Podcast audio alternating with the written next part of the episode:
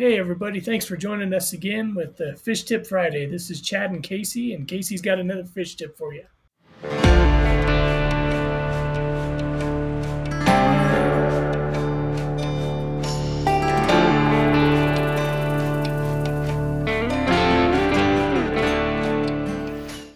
Hey everybody, thanks for tuning back in with us. So our tip for this Friday is going to be around the old Alabama rig.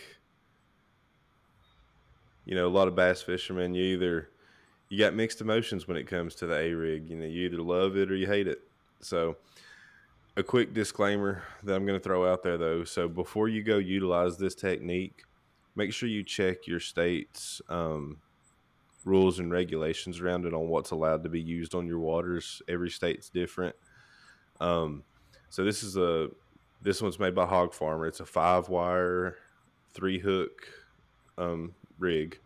So this is what's this is legal for me to use in the in the B F L tournaments. But the tip I have for you today is to make this be, look a little more realistic in the water to what you're trying to to emulate. So the whole idea behind an A-Rig is to you know is to mimic a ball of bait, you know, a little school of bait swimming through the water. And then, you know, kind of tap into those predatory instincts of the fish to where whenever this this whole bait ball comes, you know, coming through the water, shining and everything else, you know, it'll trigger those bass to come up and eat it. So one thing that's that's really crucial is you're wanting this to to present right in the water column. So what what you can do is take this very back middle bait right here. So you've got your actual hooked baits with, um, you got swim bait heads here attached to a jig heads. Take this middle one in the very back and put one size heavier jig head on there.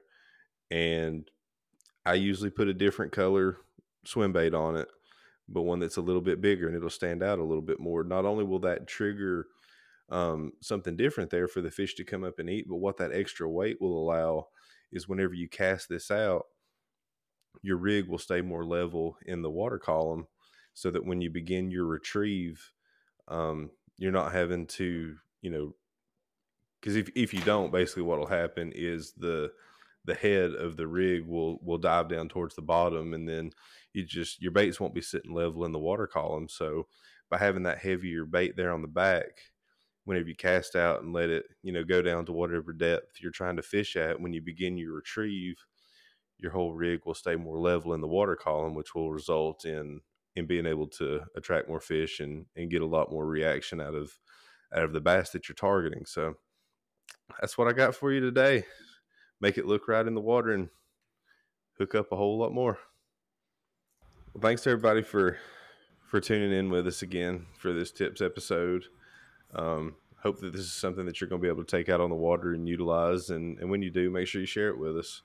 So um, that's all I got for you today. And until we get together again, y'all make sure to remember to keep them lines wet.